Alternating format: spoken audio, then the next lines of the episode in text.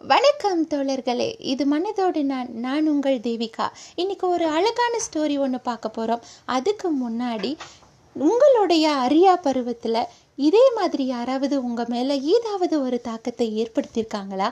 இல்லை இப்போ நீங்கள் ஏதாவது ஒரு குழந்தைகளுக்கு அல்லது பெரியவங்களுக்கோ இந்த மாதிரி ஒரு சில பாடங்களை கற்று தந்துட்டுருக்கீங்களா அப்படின்றத ஃபைனலாக நீங்கள் கமெண்ட்டில் சொல்லுங்கள் ஓகே ஒரு ஒரு ஆறு வயது சிறுவன் தன்னுடைய நாலு வயது தங்கச்சியை கூப்பிட்டுட்டு கடற்கரையோரமாக இருக்கிற மணல்களில் விளையாட விட்டு கூப்பிட்டு போய்கிட்டு இருக்கான் ஒரு இடத்துல தங்கச்சி ஸ்டாப் ஆயிடுறா. என்னன்னு அவன் பார்க்கும்போது பக்கத்தில் ஒரு பொம்மை கடை ஒன்று தெரியுது. அவளுடைய பார்வையோட அர்த்தத்தை அவன் புரிஞ்சுக்கிட்டு அந்த கடைக்காரர்கிட்ட ரொம்ப ஒரு தோரணை கலந்த குரலில் கேட்குறான் இந்த பொம்மை என்ன விலை?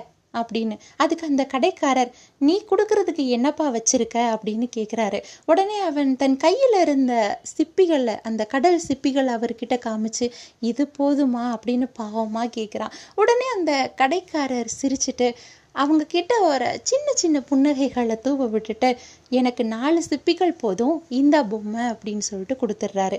அவனும் சந்தோஷமா வாங்கிட்டு போயிட்டான். இதையெல்லாம் பார்த்துக்கிட்டு இருந்த அந்த கடைக்கு வந்த ஒரு நபர் கேட்குறாரு ஏங்க ஒன்றுக்குமே ஆகாத இந்த சிப்பியை வாங்கிட்டு இவ்வளோ காஸ்ட்லியான பொம்மையை தரீங்களே அப்படின்னு சொல்லி அவர் கேட்குறாரு அதுக்கு அந்த கடைக்காரர் சொல்கிறாரு இன்னைக்கு அவன் ரொம்ப பிஞ்சு மனசு. இந்த மனசில் வந்து நான் பணம் தான் முக்கியம் அப்படின்னு சொல்லியிருந்தேன்னா அந்த விதையை தான் நான் விதைச்சிருந்திருப்பேன்.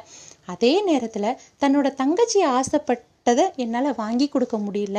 அதுக்கு பணம் மட்டும்தான் வேணும் அப்படின்ற மாதிரி அவனுடைய எண்ணத்தில் பதிஞ்சிருக்கும். இன்னைக்கு நான் அதை தடுத்துட்டேன்னு நினைக்கிறேன்.